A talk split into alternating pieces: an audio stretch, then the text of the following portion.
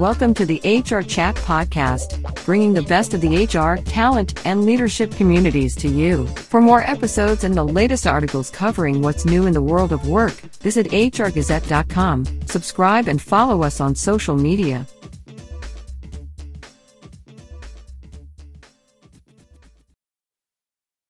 Welcome to another episode of the HR Chat Show. I'm your host today, Bill Banham.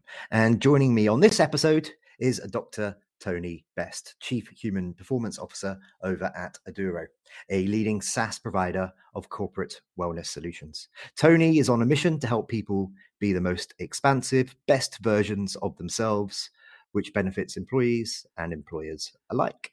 Tony's team says that her let's make the workplace more human, shall we approach represents the leadership style that she brings to Aduro, a company that she co founded. For several years, Aduro has been named to the Inc. 5000 list of the fastest growing private companies in the US and named sixth most equitable workplaces in Washington by the Puget Sound Business Journal. So, uh, lots of uh, amazing credentials there. Hey, Tony, welcome to the show today. Thank you, Bill. I'm delighted to be here and thank you for that warm welcome. Let's talk about people and work, shall we? Shall we? Well, let's talk about one person in particular to start with. Let's let's talk about you. Why don't you take a minute or two, Tony, and introduce yourself to our audience? Sure. I uh, I come from healthcare, so I come from the provider side, and uh, that's the, where I started my career, really taking care of patients one at a time. But for the past 15 years, I've been at Aduro, really digging into the science and the practice of coaching and human development and how that intersects with health and well being. And um, I'm just fascinated with human beings and our individual and our collective development, how we develop together as a society. And so, as the Chief Human Performance Officer at Aduro, I lead human performance coaching strategy across the continuum from basic wellness coaching to integrative mental health to care for chronic conditions. And uh, internally that that care for people and that coaching mindset really leads to the people experience of our fire starters as well. We uh, refer to our people here as fire starters. And so my focus internally is on company culture initiatives and leadership development at aduro helping our, our leaders lead from a from a coaching space and um, I think ultimately, you know, what gets me out of bed in the morning, I'm just energized by making the workplace more human. I want to show up at a workplace where people treat each other like people. And I think other people do too. And and we spend so much of our life at work. It it should really be meaningful and manageable and create great connections for us on a on a daily basis. So we work on creating a happy eight hours environment, we call it here. Why should you have to wait? Until happy hour in order to, to have a great time. Uh, we want to create a happy eight hours environment at Aduro where people can experience the joy and the challenge of expanding their capacity in life and unlocking their potential at work. Why not subscribe to the premium version of HR in Review? You'll get ad free content, early and extra episodes, and more. Even better, although it's the premium edition, it's absolutely free. Sign up at hrreview.co.uk slash podcast. Okay, okay, sounds pretty good to me, Tony. Um, okay, this this idea of a happy eight hours environment. I'm just I'm interested. Are you are you anti flexible hours? Are you pro flexible hours? Uh, that that that term sounds like you know it's a solid eight hour stint. What, what, what's your take? well, it is a very flexible work environment. Uh, absolutely, we think that being flexible and and helping to personalize the the work environment to each person, helping them find their natural rhythm in the context of their work and their life and, and being able to integrate that in the way that works best for them is um, is really really important. So the happy eight hours is is ultimately really a play on words. We assume you're going to spend somewhere around eight hours per day over over the course of a week and make it yours and make it work for you. Okay we're on the same page. Not not that it matters what I think, but we are we, we are on the same page. Uh, okay, so one of your colleagues recently shared the following on LinkedIn. I thought it was lovely, so I thought I'd mention it here. Uh, she said. She said, said the following I am continually impressed and inspired by how employee effectiveness and productivity get improved at Aduro. It has been almost two years since I joined the company, and during this time, I have constantly been empowered to express myself more freely at work. There we go. That that should go straight on Glassdoor. Here's my question for you: uh, What goes into creating a company culture where people feel empowered to speak up, to share, uh, without without any fear? It's a wonderful question and uh, such a wonderful comment from her. Uh, we talk a lot at Aduro about seeing the human in front of us. There's a thing that we do as human beings. It's the way our nervous system works in order to help us process things more quickly. Is that we, we take a snapshot of a person, and that's what we tend to see when we see the person. So I've met you now, Bill. If I'm not conscious and present about uh, being here with you, I'm going to see that initial snapshot that I saw of you. And so we talk a lot about really seeing the human in front of us as they are here and now today, and not freezing people in time, not freezing a person in that in that bad moment they had, um, you know, not freezing them in a good moment that they had, just seeing them in this moment that they're in right now, dropping our filters or ideas about the human being, and really being present with them in that particular moment. Uh, another piece of that is really caring about the person beyond the work. You don't have to know everything about their personal life. There's there's uh, some leaders that that don't want to know everything about your personal life, and there's people that don't want to tell you everything about your personal life. But it's important to care about the person beyond the work that they're doing. That's the only way you're going to notice if there's something going on with them, if they're having a tough day, if they're they're having a, a, mental health crisis just really caring about the person beyond the work and and those are the building blocks for building psychological safety in a culture as well so we have to earn the right to challenge people directly to to challenge their thinking to um, to challenge them to rise to the next level. And so we really take a coach approach. We as leaders practice self-management and and leave unnecessary things left unsaid and ask powerful questions so that we're eliciting new and best thinking of our people that leads to the expansion of their capabilities and stronger decision making and confidence in their decision making as well. So asking questions and then just being quiet and, and giving them the floor um, i think it's also really important uh, that no matter what we're doing whether it's a a business meeting, whether it's um, you know just a, a, cultural group gathering, that we're meeting people where they are. That draft thinking is okay. Everything doesn't have to be perfect and and um, you know cleaned up all the time, and that we can dis- disagree respectfully and, and really assume best intent from from the people around us. And I think uh, amongst all of those things, we're creating a foundation where people can can practice, you know, showing up as themselves, noticing that it really is rewarding and that it helps them to um, do better work as well. And then the, the more they have that experience where they're not penalized for being themselves, the more they do it over time as well. Okay, you're good at this. I'm loving your answers. Uh, you, you get you. five out of five so far. okay, so in May 2022, you launched the Aduro Connect Care, a digitally mm. enabled proprietary condition management solution for employees wishing to help some of the 37 million Americans who have type 2 diabetes. Um, I've had personal experience uh, in, in, my personal life of folk who've had uh, type 1 and type 2 diabetes. It is so prevalent. It's such an important, important cause and something that we all need to be more aware of. Can you take a minute or two now and tell us more? Yeah, absolutely. I think it, it's important to note that when we started Aduro, coming from the patient side, one of the things that we noticed were, were that people were coming to us when they kind of tried everything and now you know they're sick and injured and and all of those things and we're trying to get them back to health and so starting aduro was really about going upstream and getting to people before they ever got sick and and helping them never have to deal with chronic conditions but the numbers speak for themselves right? So the cdc says that 90% of our nation's 4.1 trillion dollar annual healthcare spend is for chronic and mental health conditions. That's enormous and now 60% of Americans have one or more chronic conditions. And as you said, 37 million Americans have diabetes. That's one in 10 Americans that have diabetes.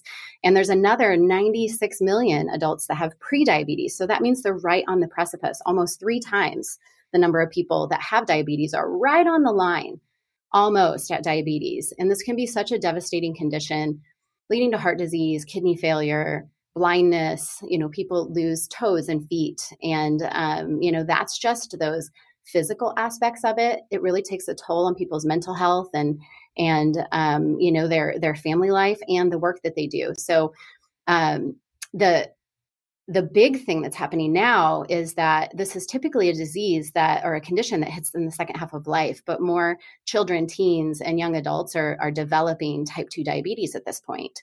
And the cost is enormous and employers are, are paying that cost right? And and uh, i think 2017 the the number for what they spent on diabetes it was 327 billion in medical costs and lost productivity. And so you know if you're looking at the number side that's where where that stands. And employers really need help with this going even beyond that when we just think about human beings in total in the united states the university of north carolina just came out with a study recently that said 88% of american adults uh, adults are metabolically unhealthy even if they're not overweight so that means only one in eight of us are achieving our optimal metabolic health. And this puts more than just those, those folks with type 2 diabetes at risk for uh, heart disease, strokes, and more. And most of these can really be managed or reversed with lifestyle changes and how we eat, how we think, how we move, how we sleep, and how we connect with others. And that's our specialty. So we thought this is a really good place for us to step into. Let's start with type 2 diabetes. We've already brought in integrated mental health and type 2 diabetes and integrated and, and mental health are um, show up a lot of times in the same person and they need support in both of those things and so just by you know bringing in the elements of personal coaching um, health education to help people understand what's happening in their body what they can do about it and then giving them that personal support along the way uh, giving them access to groups of people where they can learn together and succeed together is really important. And so we started this this year, starting with type 2 diabetes. Uh, the foundations for a lot of chronic conditions is that metabolic health piece. Even even uh, evidence is showing up that mental health is grounded in metabolic health as well. And so we're starting with diabetes, and we're going to expand that out into nine or ten other chronic conditions pretty quickly as well. Okay, wonderful. Thank you very much. Um, let's let's switch focus now and talk about women in the workplace. How do you think that HR departments can help to build uh, a more powerful community of women in the workplace and make their workplaces more female friendly? So, for example, could that be through through the use of uh, employee resource groups? Could it be from finding better ways to remove bias from the hiring process? What are your thoughts there? And uh, I'm going to challenge you to answer in 90 seconds or less. Excellent. All right. Well, I think that minimizing bias is key. Notice I didn't say removing bias because we're all humans and we all have bias. And so if we think that we don't, that's a problem in and of itself. Self building the self-awareness of what we're biased towards is really important. And so we can get to that in our processes and having strong practices that make sure that we're not biased against people as they're coming into the organization. And that's going to set up a good stage of equal opportunity for um, that that makes the workplace more female friendly. And then once you're in there from a leadership perspective making sure leaders are really versed in the the differences between how women and men show up in the workplace i think is really important. Men are more likely to to raise their hand for things that they're not quite ready for. And as leaders we have to actually challenge women a lot more to to step into those those opportunities. And so that's really important um, I think something that we do at Aduro that I really love, we have a women's group called Fire Starters, a little play on the Fire Starters name, that was created by the women of Aduro, not by the HR department, but by those women coming together to explore what it means to be a woman in the workplace. Um, it's actually open to everybody, not just to women, but it really is about discussing what do women face in the workplace to really celebrate and try to enhance the feminine energy so we show up as ourselves in the workplace and don't try to be more like men, bringing a more integral environment together, discussing how we make work work for women and how we can use the strengths of women to enhance the workplace as well. Um, I think it's important to have spaces for women where they can learn from each other um, but not to be exclusionary and and just create um, you know spaces where there where there aren't men. It's really to understand what are the things that are challenging women and what are the ways that we see the workplace can be better. And then how do we bring that back into the workplace overall and uh, and you know serve up a more integral opportunity for us all to work better together? And you know some of the things that can come out of that are hey we tend to always have this meeting at this time and i've noticed that all of the women are dropping their children off at school at that time and so it's kind of putting them at a disadvantage. Can we look at doing that at a different time? And it's more comfortable for them to bring up some of those questions and ideas in that space where where they feel like um, they can talk about them openly before they bring them back into the larger group. And i think that that is something that I, I think a cautionary tale about having groups just for women like ceo groups and women's leadership groups i think are good to learn from each other but they have to be inside of the context of developing more integral practices of how we all work better together and create a better workplace that serves all of us. Another fantastic answer. Definitely not under 90 seconds, however. So I'm going to be, uh, I'm going to, pun- I'm, I'm, going to punish you now by challenging you to okay. answer the next one in under 60 seconds. Okay, because I've got okay. a lot I want to ask of you today. Um, sure. uh, next question for you is: How can CEOs, who are often men, be- become better mentors and coaches for their female employees? I uh, I love this. I think you know as we're making making our ways as women into leadership, and um, we're still a min- minority in leadership. So it is really important for for men to understand what women's challenges are in the workplace so they, they can be better mentors and coaches. And I think, you know, it goes back to some of the things that I've already talked about, which is caring about the person beyond the work. What are their challenges outside of work and how can we help make work work better for them? Just that in itself will build trust and will um, allow the woman to reduce the stress of like what are all of these competing priorities that she has and make them work really well both for her and for the company. And i think um, you know it sounds like it's probably pretty obvious when we're talking about mentoring and coaching but i don't know that it is. It's actually taking more of a coach approach to leadership to first cultivate self-awareness as a leader. How do we impact the people that we lead to um, care beyond the work and ask powerful questions to elicit the new and best thinking of that person sitting in front of you and find out what is it that they know and have to contribute that's going to be different than the way that you would go about things and then amplify that. Find out what their strengths are. How can you build that into the work that they're doing and and see opportunities that are there for them and offer those opportunities up even if it's just to build a certain skill. Um, you know collaborative goal setting really bringing out the best of that person and and giving real time specific and actionable feedback and asking for feedback on your leadership as well and and taking it well. How can i do better to coach and mentor you into you know this next more expansive version of yourself? In the summer of 2022, you wrote a post called Five Reasons Employers Should Build a Family Friendly Workplace. So I'd like to ask you now why is building or expanding a family friendly work culture vital? And maybe as part of that answer, you can also suggest uh, some of those five reasons or share some of those five reasons from the article and explain why they matter. Absolutely. I, I think it's always been important to create a family friendly workplace, but I think it's become more important during and because of the COVID pandemic. I think through school and daycare closures and all the stress and uncertainty that's followed from that, many parents have found themselves juggling work and family more than any other time before. You know, when their daycare closed, they've they've got their child in a meeting and and that creates stress for them both in how how they're showing up and also if they're really giving their their children the care that they need. And so many women left the workplace during covid disproportionately uh, covid impacted women for sure. And they still bear the majority of the child rearing responsibilities.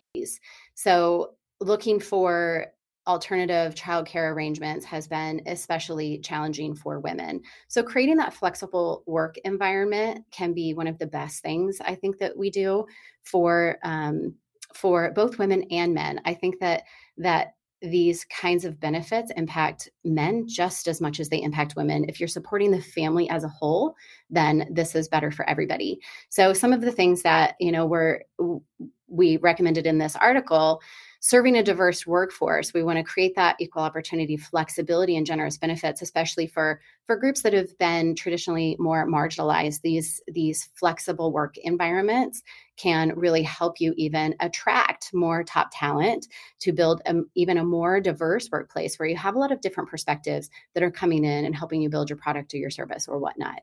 And um, of course promoting a positive work culture um, you know, we at Aduro, we conduct regular anonymous surveys on a weekly basis. We share out those results.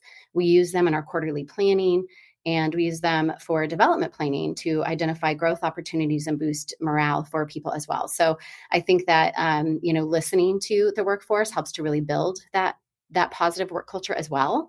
And um, building this flexible work environment can reduce absenteeism and increase retention as well. So, this allows people to work with their family commitments and their responsibilities while still being committed to their work and performing at a high level.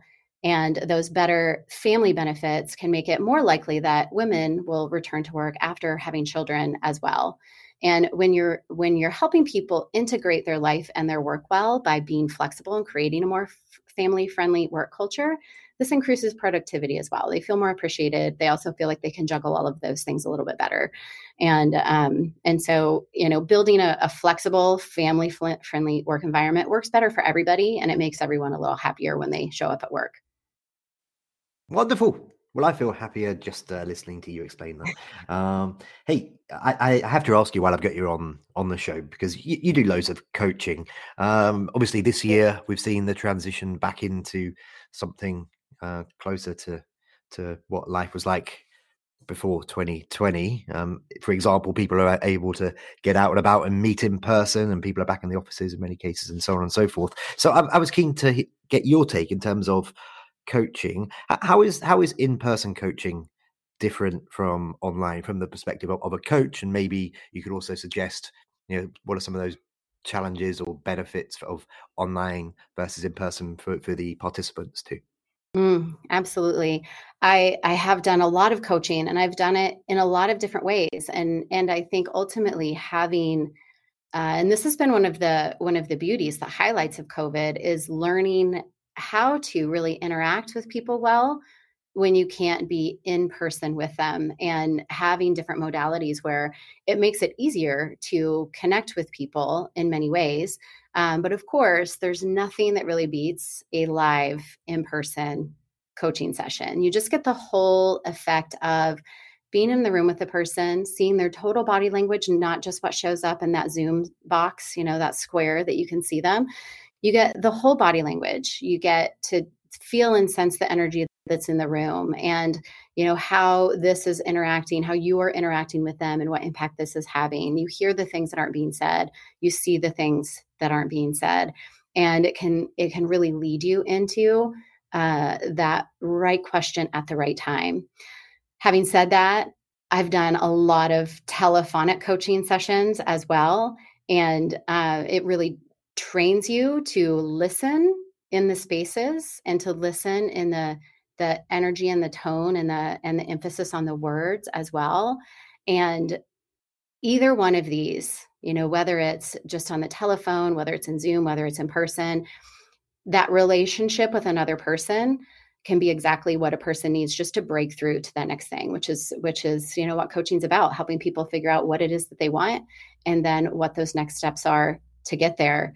And you know then you add in some of those those digital components. Once you have a once you have a relationship with a person a well-timed question even in a chat can make a world of difference for people. So I, I tend to really love the in person because it gives you that holistic picture and you really get more of a sense. But once you've got that relationship, having all of these different ways that you can interact is really a gift to the coach and and to the the member, the person that you're coaching as well. Rock and roll. Another answer that I liked. Good work. Okay, and uh, just finally for today, Tony, how can our listeners connect with you? So maybe that's through LinkedIn. Maybe you want to share your email address. Maybe you're really cool and you're all over TikTok and Instagram and places and probably super trendy and now rejecting Twitter. Um, and of course, uh, how can you learn more? Sorry, how can our listeners learn more about Aduro? Sure. You can find Aduro at, at our website at adurolife.com. And you can find me at LinkedIn. I wish I could say I was super trendy and cool and was all over TikTok, but I, I'm really not. You can find me on LinkedIn and um, and I'd be happy to share my email address as well, tony.best at adurolife.com. Okay, well, that just leaves me to say for today, Dr. Tony Best. This has been an awesome conversation. I'm definitely going to get you involved with other shows that we're doing in the future. But for now, thank you very much for being my guest on this episode of the HR Chat Show. Thank you so much, Bill. It was wonderful to be here with you today. And listeners, as always, until next time, happy working. Thanks for listening to this episode of the HR Chat Podcast. There are hundreds of conversations with business experts available for free on the HR Gazette website, Apple, Spotify, and all the main platforms. And remember to like, subscribe, and follow us on social media.